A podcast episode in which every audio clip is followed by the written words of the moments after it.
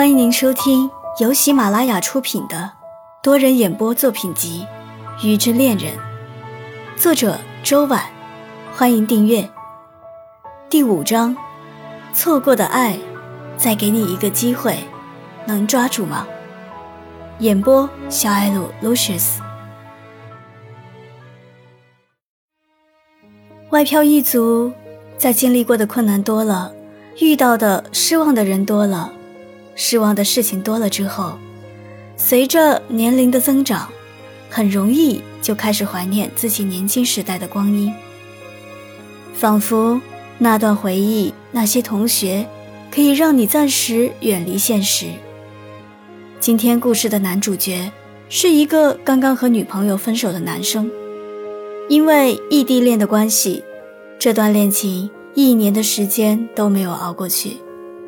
这一年中，两个人之间的话题好像越来越少，到最后，女生那边提出了分手，而分手的原因是觉得最好和最糟糕的时刻身边都没有人可以马上分享。找他，他却经常因为工作忙碌，延迟了好久才得到回复。时间久了就习惯了，因为女生实在不想要这样的状态。就选择了提出分手。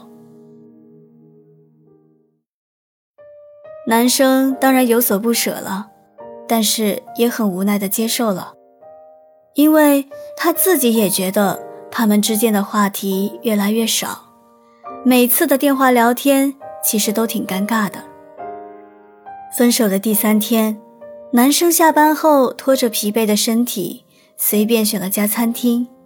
打算就这样解决晚餐的问题。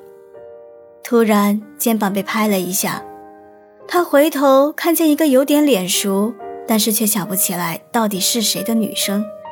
只见对方开口说：“哎，你不记得我了？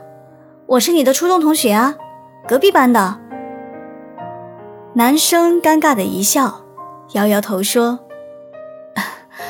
你有点脸熟，可是……”我真的想不起来。哦，对了，你是一个人吗？要不要一起？好啊。说完，女生就坐了下来。一顿饭下来，两个人渐渐熟悉起来。男生终于是记起了这个旧同学，他可是以前不怎么有过交集的隔壁班的风云人物啊。这个特别开朗、爱说话的女生。在他失落的低谷期出现，对于赶走他不开心的情绪特别的有效果。两个人在这一晚都聊得很开心，没想到异地他乡还能遇到熟人，也算是一个幸运的事情。饭后，两个人互相交换了联系方式，就各自回家了。之后的日子里。只要双方都有时间，他们就会经常约出来，见个面，吃个饭，减缓一下工作的压力。说真的，这个女生对于这个男生来说，有一种说不出来的治愈效果。所以呀，接下来的时间，也不知道是什么原因，这个男生特别爱找这个旧同学见面。久而久之，男生都开始怀疑。自己是不是喜欢上这个旧同学了？